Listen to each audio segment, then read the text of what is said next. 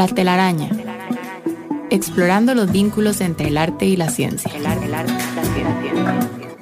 Científicos y artistas destacados construyen a partir de sus diferencias una telaraña de ideas y pensamientos y nos demuestran que al final todo está entrelazado. Déjate atrapar por esta telaraña, conducida por Jürgen Ureña, producida por Emma Tristán. La telaraña, por Amplify Radio.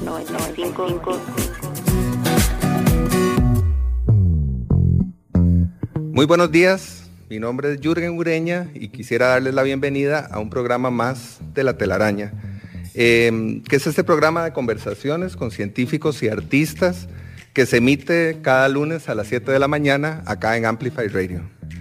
Hoy tenemos un programa muy especial que hemos decidido grabar en público. Tenemos un grupo de personas aquí delante, a quienes quiero agradecerles por estar acá. Creo que se merecen un aplauso, creo que todos nos merecemos un aplauso por estar acá en este momento.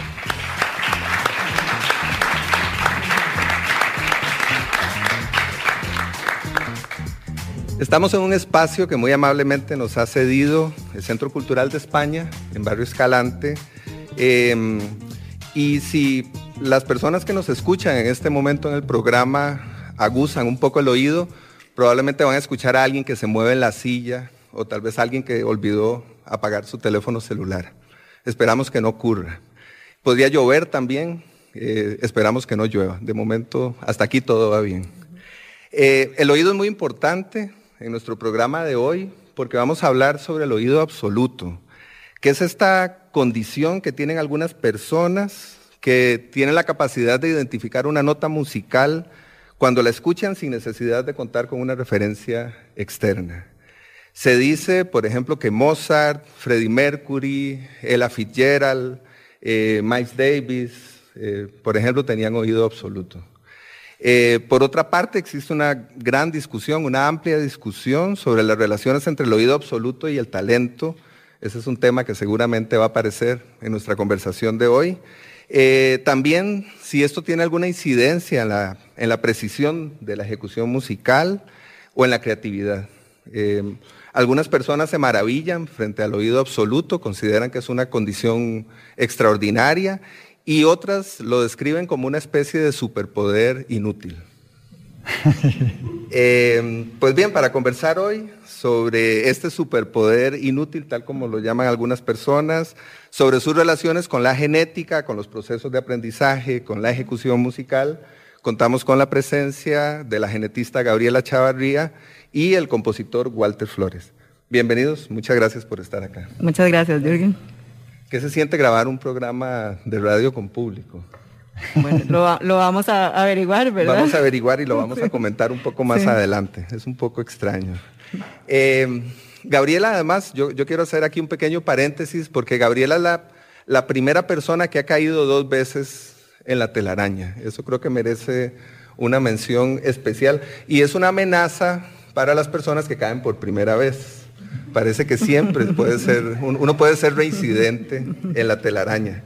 Em, yo creo que además el, apoyo de Gabriela a este proyecto, que ha sido de veras incondicional, eh, le va a merecer muy pronto el título de araña honorífica, por lo menos, mínimamente. Eh, Gabriela Chavarría cuenta con una maestría en biología con énfasis en genética y biología molecular de la Universidad de Costa Rica y un doctorado de la Universidad de Erlangen-Nuremberg, en Alemania. Hasta me salió así el, alemán. En la, en la que se especializó en el área de genética humana. Gabriela es además bailarina de danza contemporánea, quienes nos acompañan hoy lo van a comprobar un poco más adelante. Fue miembro de la compañía de danza contemporánea independiente por más de 10 años. Eh, y también ha bailado con otras compañías como Orquestab y Danza Aven, así como diferentes, con diferentes coreógrafos en nuestro país. En Alemania fue profesora y miembro de la compañía del estudio Tanstel. Es profesora catedrática de la Escuela de Biología de la Universidad de Costa Rica y docente de pregrado y posgrado en esa universidad. Trabaja en genética humana, específicamente en el estudio de la base genética de enfermedades y rasgos humanos, y forma parte del grupo de investigación en neuropsiquiatría genética del Centro de Investigación de Biología Celular y Molecular. Sus temas de investigación son la percepción de la población hacia la donación de datos genéticos, los trastornos psiquiátricos y el oído absoluto. Y por supuesto, ese es el tema por el que nos acompaña hoy. Gabriela, contanos por favor qué es exactamente eso del oído absoluto y cómo sabemos quién cuenta con esa particularidad. Muchas gracias, este, Jürgen. Ha sido un, placer estar en el, en el programa hace un tiempo y estar de nuevo en el programa. Estoy muy contenta. Y, el programa me gusta mucho. Yo lo oigo regularmente y, me parece que se presta para conversaciones muy, muy interesantes. Muchas gracias. Eh, eh, sí, el oído absoluto, como lo definió Jürgen, eso es, ¿verdad? La capacidad de identificar una nota sin referencia externa. Entonces quiere decir que una persona oye un tono y sabe cuál es. ¿verdad? Entonces dicen, oyen la nota y dicen re sostenido, por ejemplo. Y no se limita solo a tonos musicales, sino que cualquier otro tipo de tono. Entonces el pito de un carro o si yo golpeo la mesa, ¿verdad? Podrían decir cuál es el tono que están oyendo. Entonces la cosa es cómo decir si alguien tiene oído absoluto y me parece que de la prueba en sí vamos a hablar un poquito más, más adelante, ¿verdad? Pero por la definición, ¿verdad? Identificación de un tono sin referencia externa, tienen que ser por definición personas con algún tipo de formación musical. ¿verdad? Entonces a veces, digamos a mí desde la parte genética me interesaría si los familiares de personas con oído absoluto también tienen ese oído tan bueno, pero entonces es la pregunta, ¿cómo le hago yo la prueba a gente que no ha recibido clases de música? Y no puedo, ¿verdad? Se han tratado de hacer aproximaciones que no son exactamente lo mismo, ¿verdad? Entonces es muy definido dentro del ámbito musical, digamos, pero sí es muy impresionante no sé Walter que ahora nos va a decir qué opina, ¿verdad? Pero cuando llega uno de los que sí son de oído absoluto, es muy impresionante porque es milisegundos, ¿verdad? Oyen la nota y está la respuesta así en milisegundos. Es muy impresionante el superpoder. Y Walter que me dijo a mí que no tiene oído absoluto cuando lo invité al programa y me dijo, yo no debería ser la persona, creo que es realmente la persona indicada para, para estar acá, justamente por su experiencia amplísima en el, ámbito de la música y por las muchas cosas que podrá contarnos al respecto.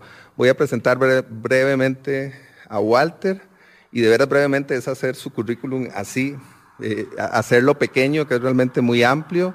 Walter es compositor, músico, arreglista, productor y director de orquesta. Aparecen unas sirenas ahí al fondo cuando se habla sobre Walter. Eso, eso eso nos dice realmente cuál es la, calidad musical de Walter, nos habla mucho de la forma en la que él atrae sonidos musicales. Exactamente, y ya le vamos a preguntar si es un la bemol sostenido o si es un fa, eso, eso ya viene. Cuenta con una carrera versátil y muy destacada, eh, ha ganado cinco premios Grammy, entre otros reconocimientos, ha creado música para grupos de jazz, para películas, para documentales, teatro, danza, videojuegos, publicidad. Su desempeño musical lo ha llevado a ofrecer conciertos en Alemania, Bélgica, Francia, Italia, España, Suiza, México, Centroamérica, Uruguay, Ecuador, Perú, Chile, Argentina, Venezuela.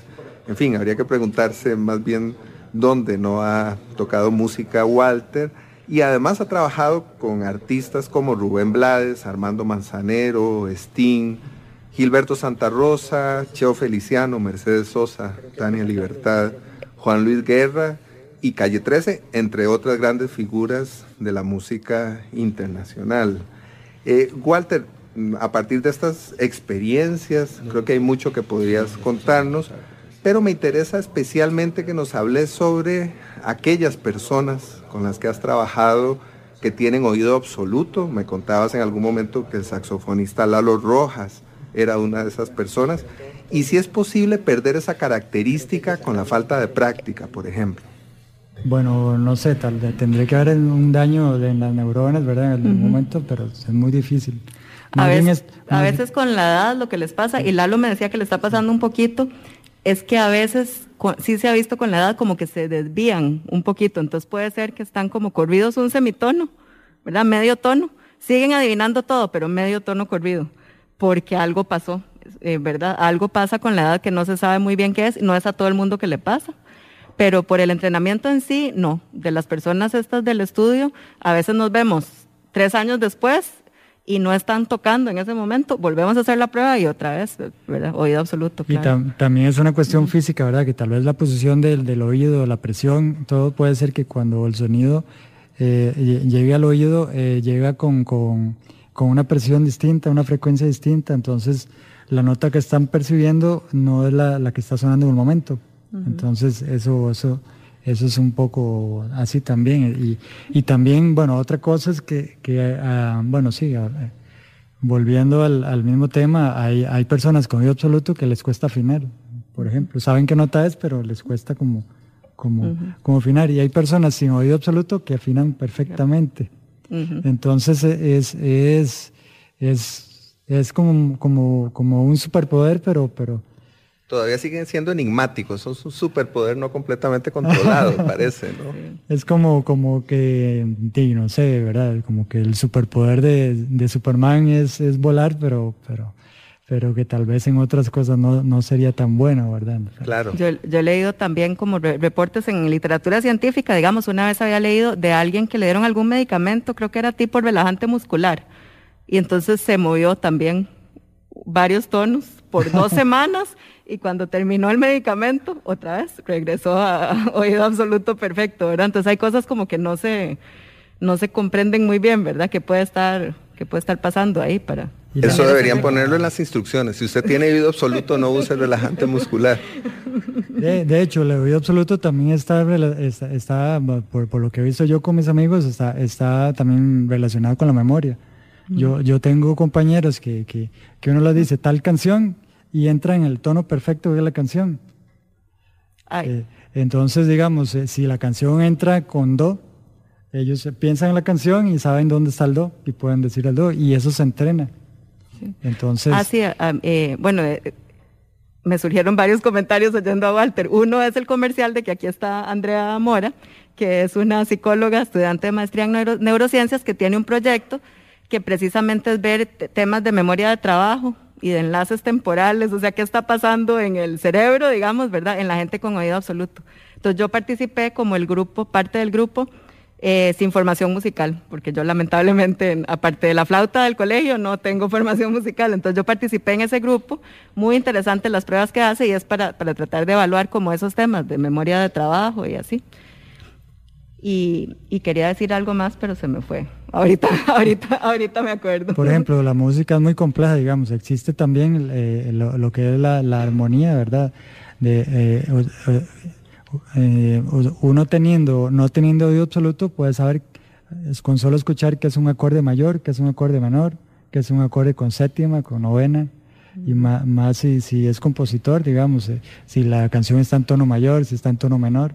Entonces, eh, si, si, uno sabe en qué, en qué nota empieza la canción, sin tener oído absoluto, también la puede transcribir sin uh -huh. necesidad del piano.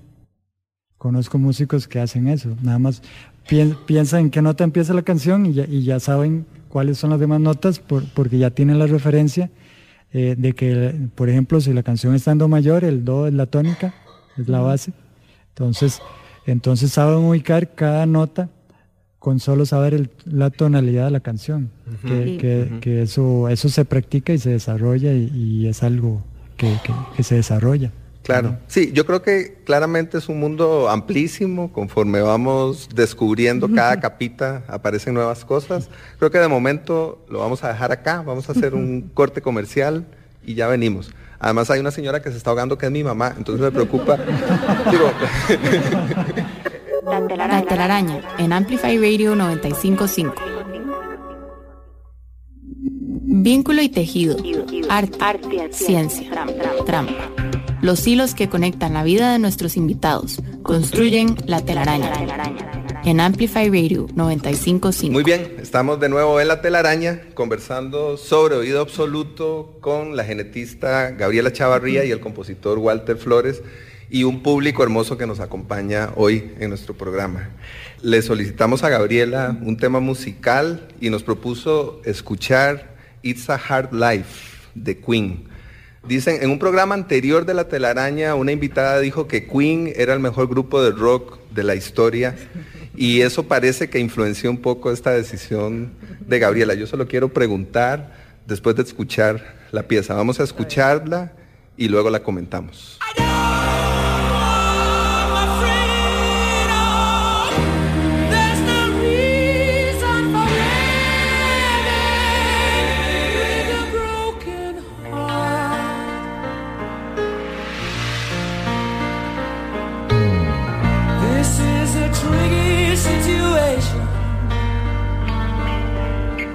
I've only got myself to blame.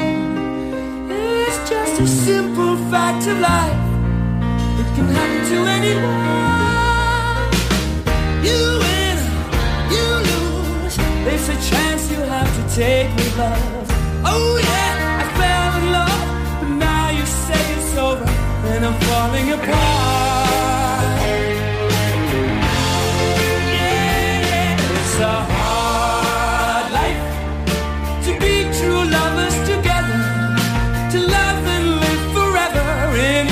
each other's. It's a long, hard fight to learn to care for each other, to trust in one another right from the start. When you're in love.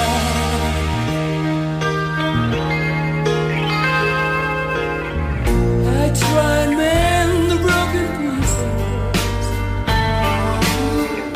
I try to fight back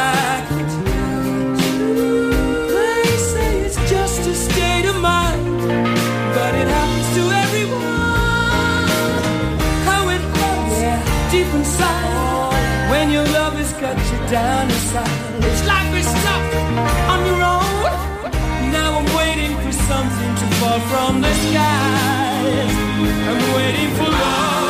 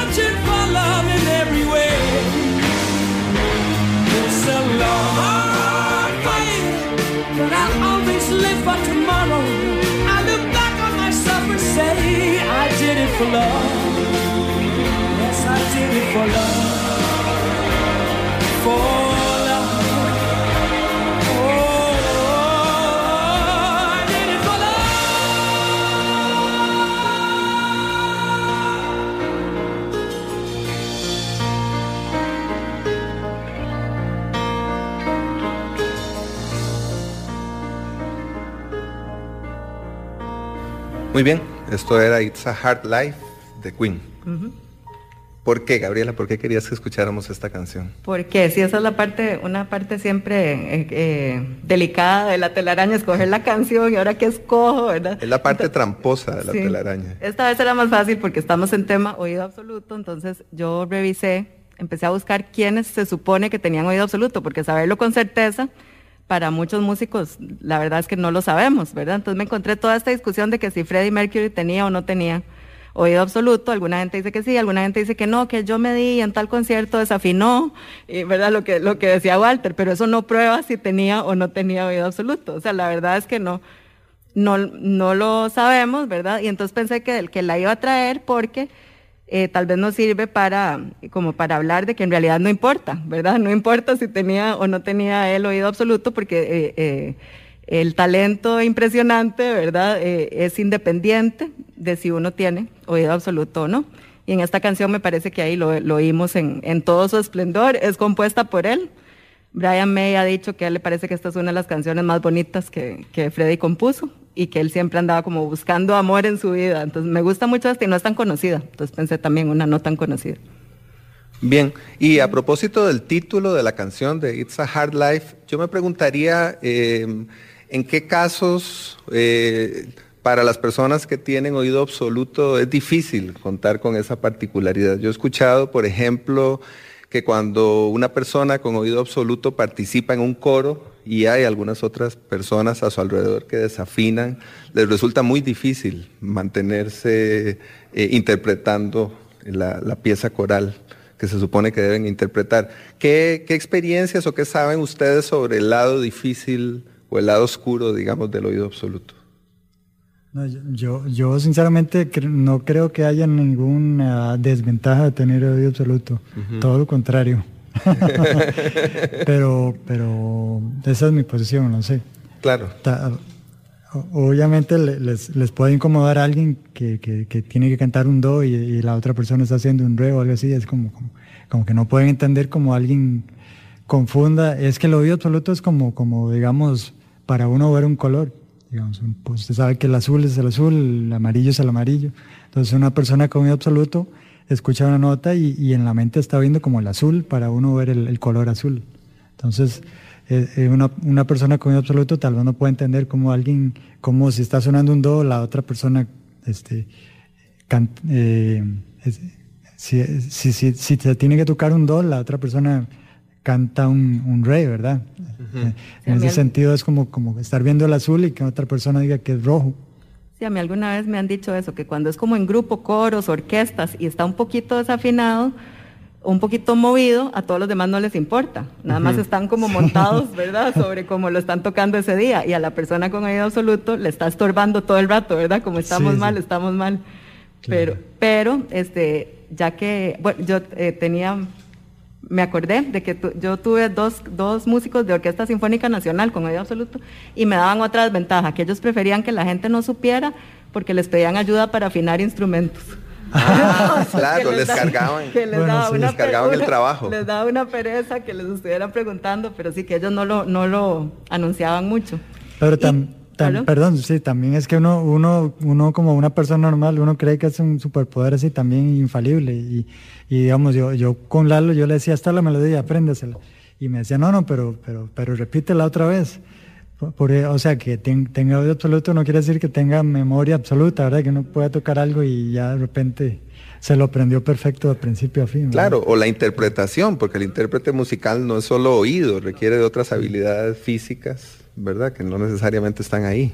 Pero sí, eh, bueno, ya me salí del, del tema, pero Por favor, de eso es se trata impresionante la porque yo, yo, le decía, este, sol, solfé, digamos, las notas de, de tal pieza tal vez él, él nunca lo había hecho y, y, y, y, se acordaba la pieza y me decía ta, ta, ta, y la cantaba como era perfecta en las notas. Uh -huh. Y me decía, ¿en qué tono la quiere? Entonces, bueno, hágala en sol sostenido. Y, el, y la cantaba todas las notas y nunca la había tocado la canción, simplemente tal vez algún día la escuchaba en un bus o en algún lado y ya se, con con solo tenerla en la memoria la canción ya se la sabe y la puede decir en cualquier tono, todas las notas. Y ahora que, que, dijo Walter lo de los colores, me acordé de algo que yo antes no lo hacía y en los últimos años empecé a preguntarles, cuando tengo a alguien con oído absoluto enfrente, preguntarles cómo sabe, cuál nota es. Y es una pregunta muy, para ellos complicada y ellas complicada de responder, ¿verdad? Y hay como diferentes estrategias, a mí me parece muy, muy interesante. Alguna gente dice que, lo, que ellos no es que ven un color, si vieran un color sería sinestesia, digamos, ¿verdad? Como que al oír la nota ven un color que eso se ha descrito en personas con oído absoluto, pero la mayoría no es eso, sino que es una sensación de color. Entonces dice, el re es como azul, entonces el re sostenido es un celeste un poco más claro. Entonces donde sienten esa sensación de color, ya saben cuál nota es. Otra gente tiene, no son tantos, pero otros tienen 12 piezas en la memoria. Y entonces donde oyen la nota, inmediatamente asocian con cuál es. El otro día me dijo que no me acuerdo cuál nota era la de Something de los Beatles. El momento en que entra es un, no sé, re algo. Y él se, él se la sabe y entonces oye, se acuerda de la pieza y dice, eso es un re. Y después también hay otros que dicen que es como que, muchos, que es como que les sonara el nombre de la nota en la cabeza. O sea, que donde la oyen, ellos sienten la en el cerebro, que es de lo que vamos a hablar ahorita seguro, que es la etiqueta, ¿verdad? O sea, ellos oyen la frecuencia y dicen, y les llega al cerebro la Sí. Sí, de hecho, igual eso se puede practicar. O sea, si uno lo estudia y, y cada vez que se levanta toca el do 10 veces, en la tarde, en la mañana, eh, llega un momento en que ya usted puede decir, la, puede saber cuál nota es. Pierde todas sus relaciones familiares, no tiene amigos, pero aprende realmente. No, pero sí tengo amigos que, que lo hacen casi perfecto. Ajá. Sí, sí. Sin, sin haber tenido oído absoluto antes. Sí.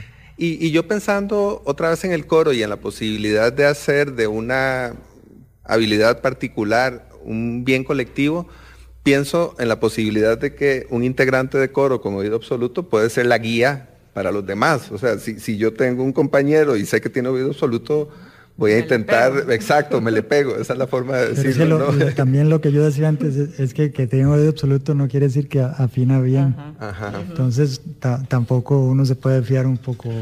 Es de- un superpoder engañoso, sí, eso es lo que decíamos. No, no es tan fácil Sí. lidiar con eso, ni es tan ventajoso siempre. Sí, entonces la, la- la afinación en sí es otro superpoder que no tiene que ver con el oído absoluto. Hay personas que, que usted las oye cantando y es impresionante, ¿verdad? O sea, parece que, que, que, que tal vez, eh, o sea, hay personas que para grabar una canción duran hasta tres días. Yo que soy productor musical y me ha tocado grabar muchos cantantes, a veces se duran hasta dos días. En cambio, hay otras personas que le cantan la canción a usted perfecta de principio a fin. Bueno, son muy pocas, pero, pero y, y no tienen oído absoluto. Y también hay personas con oído absoluto que les cuesta mucho y hay que repetir mucho y mucho, mucho porque no pueden afinar. Claro. Hay, hay, también hay unos estudios que dicen que, que, que todos tenemos cierta memoria de tono, no oído absoluto, pero cierta memoria de tono. Entonces hay un canadiense que ha hecho bastantes de estos estudios, el que escribió Este es tu cerebro en la música o algo así sería como This is your brain on music. Ha hecho muchos estudios y entonces, por ejemplo, invitaban a gente y les piden que escojan de una lista de canciones populares, digamos, cuál se saben muy bien, cuál han oído mucho, mucho en su vida y le dicen, empiecen a cantar. Y, y no es poco común que uno sí empieza en el tono que es, o sea, la oyó tanto en su vida que sí la tiene, ¿verdad? No es todo el mundo, pero como que sí la tienen grabada. O cuando el teléfono tenía tono, el, nosotros sí nos Ah, sí, acordamos sí, todos, ese uno lo identifica. Uno, las personas tienden a identificarlo bien, ¿verdad? ¿Cuál es el tono? Entre estos tres, ¿cuál es el tono del teléfono? Sí, el, el compañero ese mío de- del grupo de Son de Tequicia, usted le dice cante Pedro Navaja y siempre entra en el tono que es, porque ya, ya tiene la canción tan metida en la cabeza que, que siempre entra en el tono perfecto, aunque uno no le dé la nota. Claro, creo que sobre eso vamos a hablar en nuestro próximo bloque, no solo sobre los procesos de aprendizaje y de práctica, sino la, la costumbre, qué tan instalado está eso en, en- en nuestra cotidianidad, e incluso cómo se asocia el oído absoluto con el lenguaje en ciertas lenguas orientales, por ejemplo. Creo que eso nos abre otro panorama para el programa. Vamos a hacer un corte comercial y ya venimos. La telaraña en Amplify Radio. La telaraña. Científicos, artistas, Artistas, humanos, humanos. humanos, descubriendo lo que nos separa, lo que nos une. La telaraña en Amplify Radio. 95.5. Muy bien, estamos en La Telaraña, hoy en un programa muy especial, con público y con la presencia de la genetista Gabriela Chavarría y el compositor Walter Flores. Estamos hablando sobre oído absoluto, hace un ratito escuchamos a Queen por sugerencia de Gabriela y ahora Walter nos propone escuchar Matilda, pero una versión de Matilda muy especial, una, una- una versión eh, a cargo de su trío de jazz. Vamos a escucharla.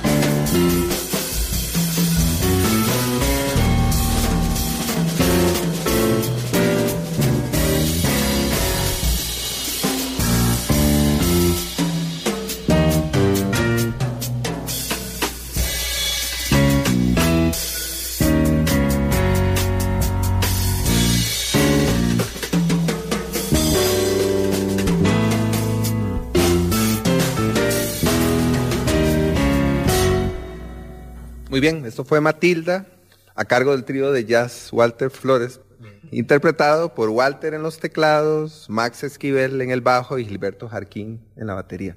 Contanos, por favor, Walter, por qué querías que escucháramos esta pieza. Bueno, en realidad es, es, eh, es, una, es, un, es un tema que lo tenía por ahí guardado y nunca lo usé para nada. Lo- Esta era la ocasión. y eh, en realidad ese, es el tipo de música como que yo mm, disfruto de hacer porque es como un es como agarrar todo lo que los conocimientos que uno tiene y devolverlos y, ahí sale eso, ¿verdad?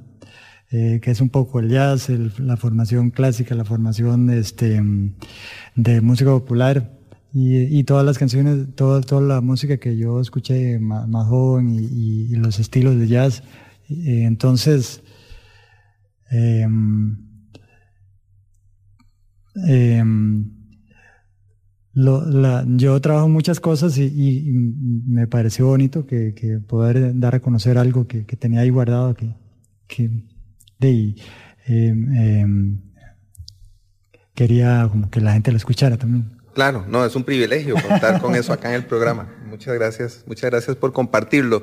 Yo tengo la impresión de que algo se nos quedó un poquito y me gustaría recuperarlo, algo se nos quedó atrás, que es este tema de la prueba. Nos- tal vez es, es conveniente ser un poco más específicos, que Gabriela nos cuente un poco eh, en qué consiste esta prueba eh, en relación con el oído absoluto, cómo se practica, si alguien del público tiene la impresión de que tiene oído absoluto y quiere hacerse la prueba, cómo accede a ella, etcétera.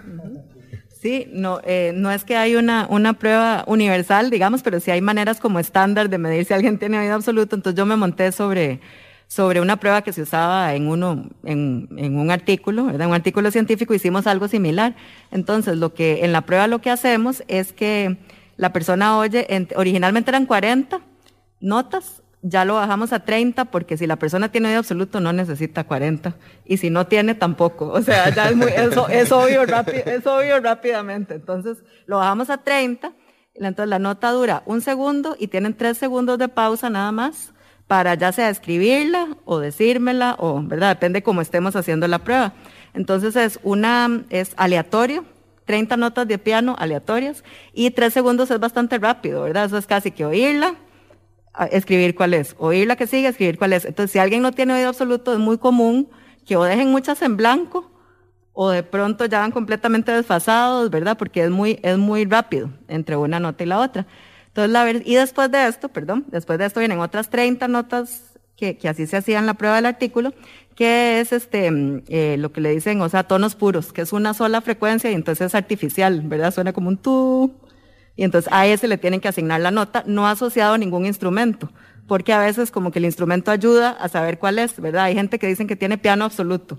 Identifica todo en piano, pero nada más. ¿Ves, Walter? ¿Verdad? Eso te falta hacer la voz. Tal vez vos tenés piano absoluto, no oído, pero sí piano. No sé, eso tiene mucho sentido porque uno asocia inclusive el golpe, la, la, la, la vibración en sí, la- la- la- la- como la, la calidad del sonido, digamos, que no es lo mismo hacerlo en un piano en- que en una trompeta, que en una flauta, ¿verdad? Y la Que- familiaridad, supongo, Sí, el le- instrumento le- que tenés más le- cerca. Le despierta otras, otras, eh, otras eh, cosas, sensi- partes sensibles en, en- en el cerebro, ¿verdad? La- el de- eh, que es no es lo mismo un, un cello que, que una flauta, ¿verdad? Entonces, Y en la gente con oído absoluto les va igual de bien, no importa, son, es muy impre- nuevamente muy impresionante, ¿verdad? No importa cuál instrumento es, les va igual de bien. O sea, el instrumento sí da ciertas pistas, pero ellos no la, no las necesitan. Entonces, la prueba original era una, eh, un poco la idea de estudiar oído, oído absoluto surgió porque yo soy amiga de Federico Miranda, el guitarrista, y a él le interesa mucho el tema de oído absoluto.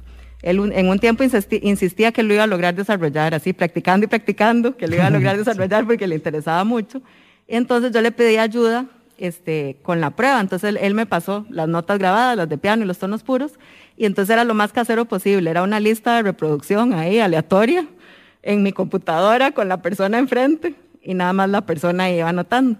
Ahora, desde hace relativamente poco, tengo una, ahora sí tengo como una página web con la prueba que tiene la desventaja de que el que la desarrolló este, tuvo problemas con la compatibilidad para iOS. Entonces solo puede ser PC o teléfonos con Android, pero ya se puede hacer en la computadora y entonces guarda los milisegundos de respuesta, que a mí eso me interesa mucho. ¿Verdad? Entonces algo que tengo pendiente es volver a pedirles a todos los de oído absoluto que si por favor entran y la hacen, porque entonces sí vamos a tener tiempo de respuesta, porque sí es rapidísimo, rapidísimo.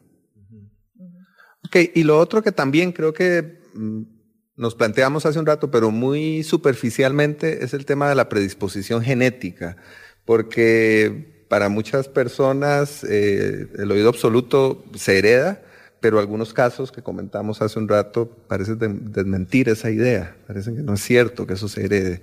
¿Qué, qué conocemos desde la genética o desde la experiencia al respecto? Bueno, si quiere, yo empiezo, ¿verdad? Yo, este, sí, yo propuse, yo, yo como, como, eh, como dijo Jürgen, yo soy genetista, entonces tenía ganas de estudiar algo que no fuera una enfermedad, quería darme una pausa con enfermedades y entrar en algún otro tema, ¿verdad? Y el oído absoluto me pareció interesante porque es una, eh, es una, algo muy objetivo, ¿verdad? Si la persona, nosotros ponemos el corte en algún lado, que ese es todo otro tema porque, porque cada estudio pone el corte en otro lado. Entonces yo dije, por lo menos 90% de notas correctas y que no se desvíen mucho de la correcta.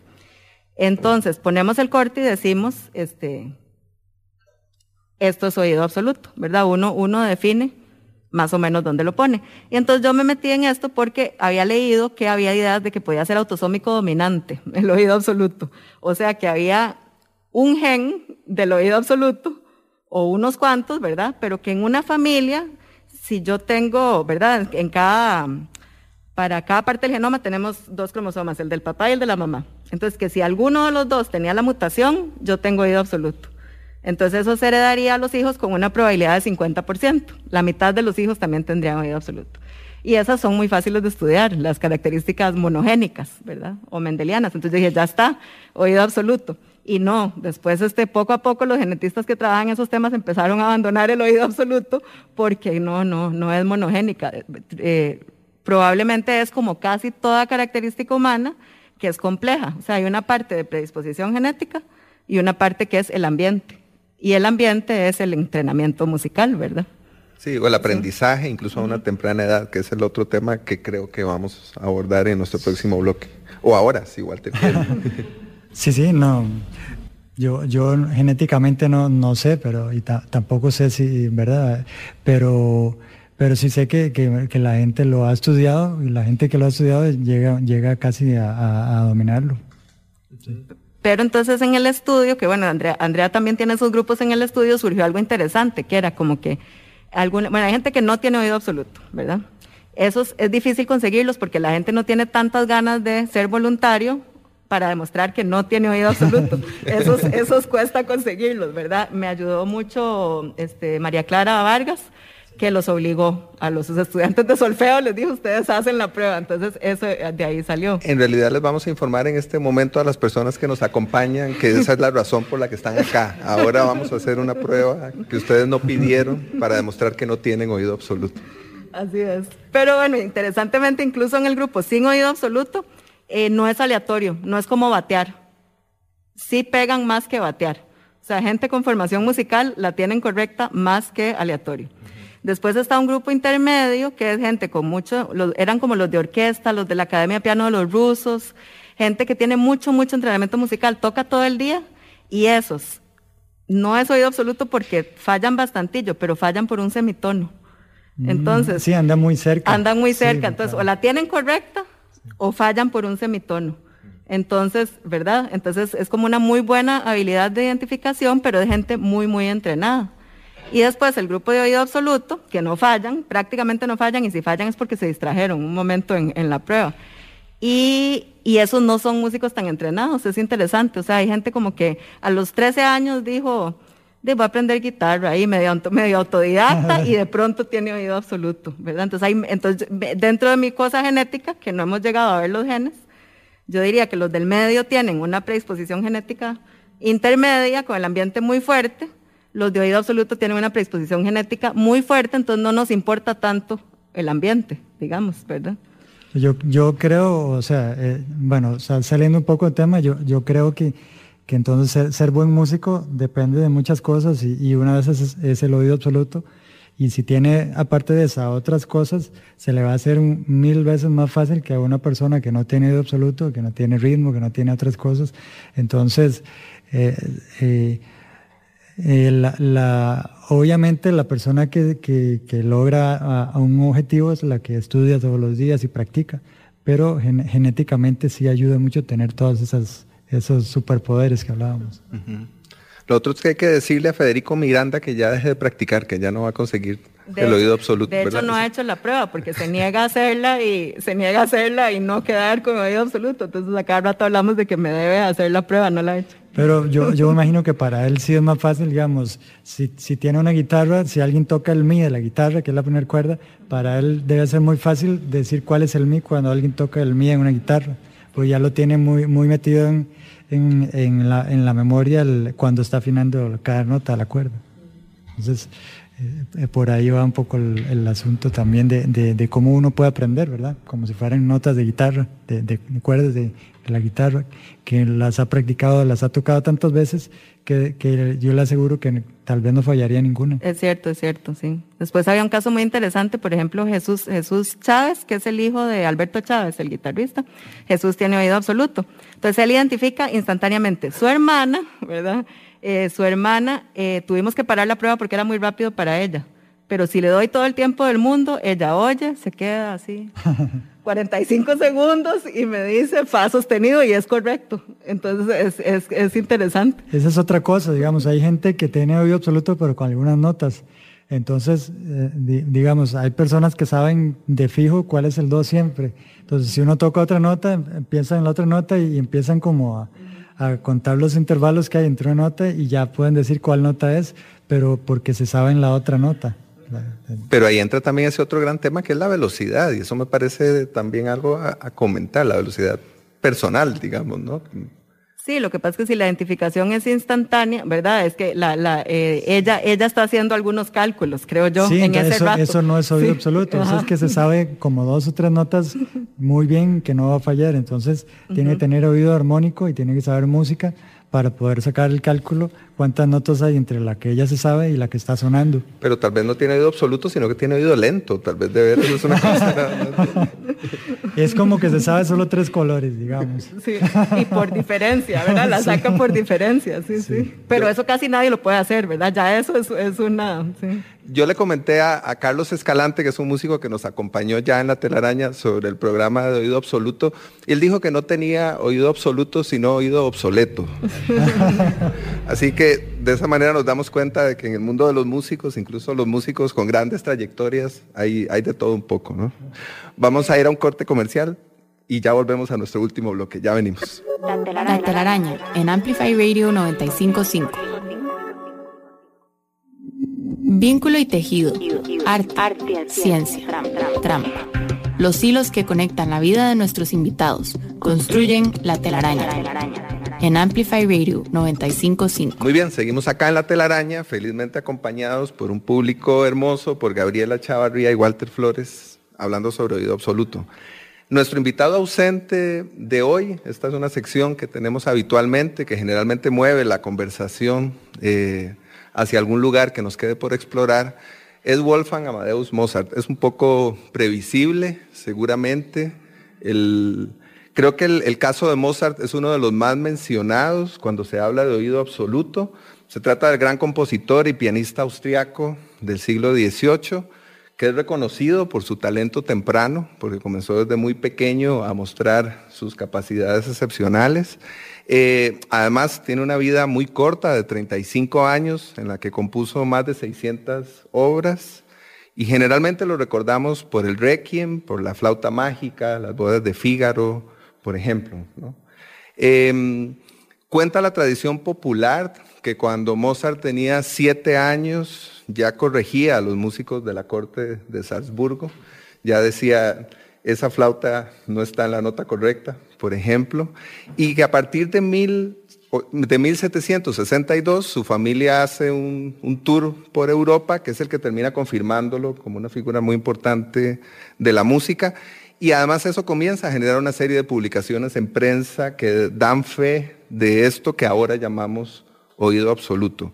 Voy a leer brevemente una de estas notas, una de estas publicaciones que que apareció en el periódico de Habsburgo, en Baviera, y decía, vi y oí cómo identificaba el nombre de la nota en un instante, cuando le hacían escuchar desde otra habitación y le iban dando notas, unas altas y otras bajas, no solo en el pianoforte, sino también con cualquier otro instrumento imaginable, incluso oyendo el tañido de una campana o el reloj de bolsillo que daba las horas, era capaz de identificar en ese mismo momento a qué nota correspondía. Eh, es interesante hablar de Mozart porque algunas, algunos músicos dicen que todos nacemos con oído absoluto, que nosotros, eh, si tenemos un proceso de eh, aprendizaje de la música a una edad muy temprana, eh, todos podríamos desarrollar esta, e, e, esta cualidad. La pregunta acá para nuestros invitados de hoy es, ¿qué, qué piensan al respecto? Yo, yo, yo, yo creo que sí, lo que pasa es que hay gente con, que, que tiene más facilidad. Entonces, los que tienen más facilidad, eh, prácticamente que es automático, ¿verdad? Y eh, hay, eh, yo, los, los músicos, los músicos compositores al nivel de Mozart, Beethoven y todos esos, ellos no ocupan un piano para hacer música. De hecho, de, Beethoven, eh, la, las mejores obras ya, ya estaba sordo cuando las hizo. Uh -huh. o sea, y tampoco ocupan el oído absoluto para, para componer porque tienen, eh, eh, tienen ya, ya tan, tan incorporado lo que es la, la armonía y, y, saben cómo suena cada acorde, no solo una nota, sino la, la, todas las notas completas y se pueden imaginarse una orquesta sinfónica tocando todo una, un, una, un arreglo sin, sin que esté escrito, o pueden escuchar una orquesta sonando y ven la partitura en la mente, sin, sin, sin estar, eh, sin, sin verla físicamente escrita, o sea, se la pueden imaginar y ca casi perfecta, escrita instrumento por instrumento, eh, sin tener oído absoluto. Pero ya es por, porque tiene un nivel de musicalidad tan alto que ya eso pasa a otro plano, el oído absoluto. Y yo, yo le decía ahora a Jürgen en la pausa que entre más veo gente con oído absoluto, más me convenzo de que sí hay una predisposición genética. O sea, yo no creo que sea cualquier persona la que podría llegar a tenerlo. Y uno de los ejemplos más impresionantes con los que me topé fue un, un chiquito de cinco años, que lo trajo el papá. Él llevaba cinco meses de clases de piano, pero era una hora de piano por semana. Cinco meses. Y tenía oído absoluto. ¿Verdad? Y entonces, claro, el papá oía mucha música en la casa y así, pero, pero oído absoluto el niño de cinco años y de los sostenidos ya había visto todas las notas naturales, ¿verdad? Las, las blancas del piano. Este, y de sostenidos solo había visto fa y la. Entonces lo identificaba perfecto. Entonces, cuando le sonaba un sostenido diferente, me decía, ese es un sostenido de los que no me sé. Entonces, me pareció completamente impresionante. Él tenía ya las categorías, ¿verdad? Que es como las dos partes del oído absoluto. Tener la categoría de, de frecuencia, el rango de frecuencia, que dice, esto es una nota, pero no tenía la etiqueta todavía. Pero él no bateaba y decía otra, no, él decía, ese es un sostenido y no me lo sé. Sí.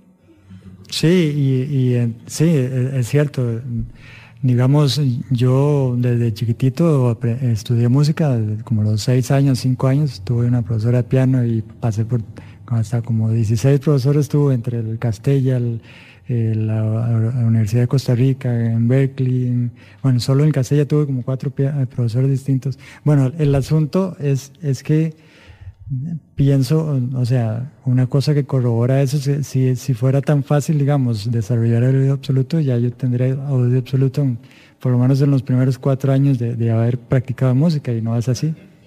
Yo toda mi vida he sido músico y todavía no tengo oído absoluto, o sea, yo fallo con, la, con las notas. Entonces sí, sí, sí tiene que haber algo ahí genético, porque alguien, bueno, como yo, que trabajo todo el día en música, ya tendría que tener oído absoluto si fuera una cosa que se desarrolla.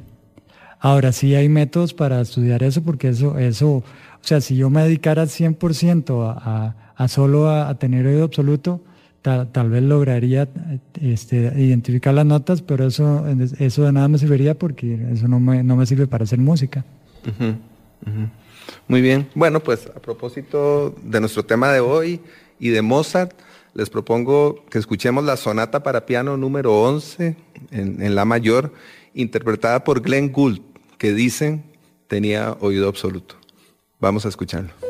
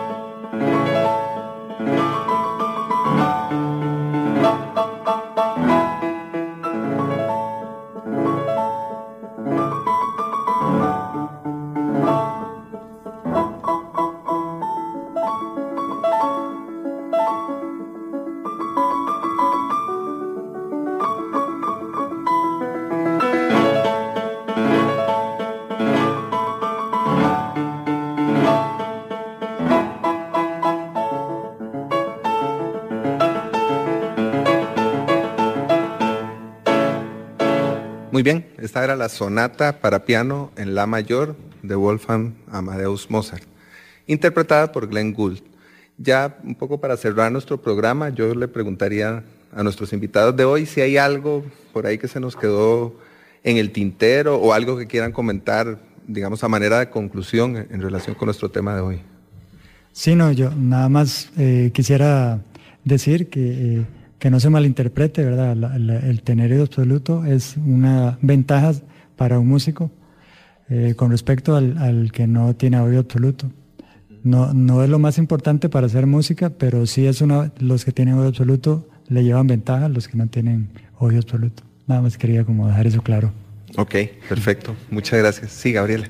Sí, este, sí, tal vez yo, de, de mi parte, este, sí, de acuerdo con, con, con lo que dice Walter, y yo tal vez eh, en este tema como que me gustaría relacionarlo con la importancia de la, de la ciencia básica, digamos, de hacer ciencia básica.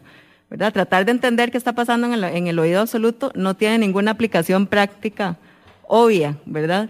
Y a veces sucede que, digamos, en, en las convocatorias para fondos de los ministerios y así, se da mucho énfasis a lo que puede tener una aplicación, lo que puede llevar una patente, lo que puede llevar un nuevo dispositivo médico, ¿verdad? Y, y yo siempre seré defensora de la investigación básica, ¿verdad? Que también tiene que haber financiamiento y apoyo para hacer investigación básica, ¿verdad? Que este es, por ejemplo, este es un- uno de esos temas. Es, es un buen ejemplo de esto. Ujú. Ok, perfecto. Bueno, pues yo creo que con esto terminamos nuestro programa de hoy. Muchas gracias, Walter y Gabriela, por acompañarnos. Eh, muchas gracias también a Ricardo Ramón y a José Montero del Centro Cultural Español por cedernos este espacio. Centro Cultural de España, perdón, que no es lo mismo. Eh, a Emma Tristán, la productora de La Telaraña, que nos acompañó hoy. A José María Alfaro y Ricardo Rojas, que nos ayudaron con la grabación. Eh, también a quienes nos acompañan. Hoy tenemos, por ejemplo, a José Alberto Hernández, que hizo el diseño gráfico de la telaraña. Eso tan bonito que ustedes ven cada vez que se anuncia la telaraña fue hecho por José Alberto Hernández, que hay que decirle Chepe porque solamente la mamá sabe que se llama José Alberto Hernández. En realidad es conocido como, como Chepe. Eh, muchas gracias de veras a todas las personas que nos han acompañado, que han expuesto sus oídos, que si tenían oído absoluto lo perdieron en un pequeño incidente que tuvimos hace un ratito que quedó, creo, fuera de la grabación, pero creo que no va a quedar fuera de la memoria de quienes nos acompañaron. creo que es un evento inolvidable. Mi nombre es Jürgen Ureña. Yo los espero el próximo lunes a las 7 de la mañana con otro episodio de La Telaraña. Buenos días y hasta pronto.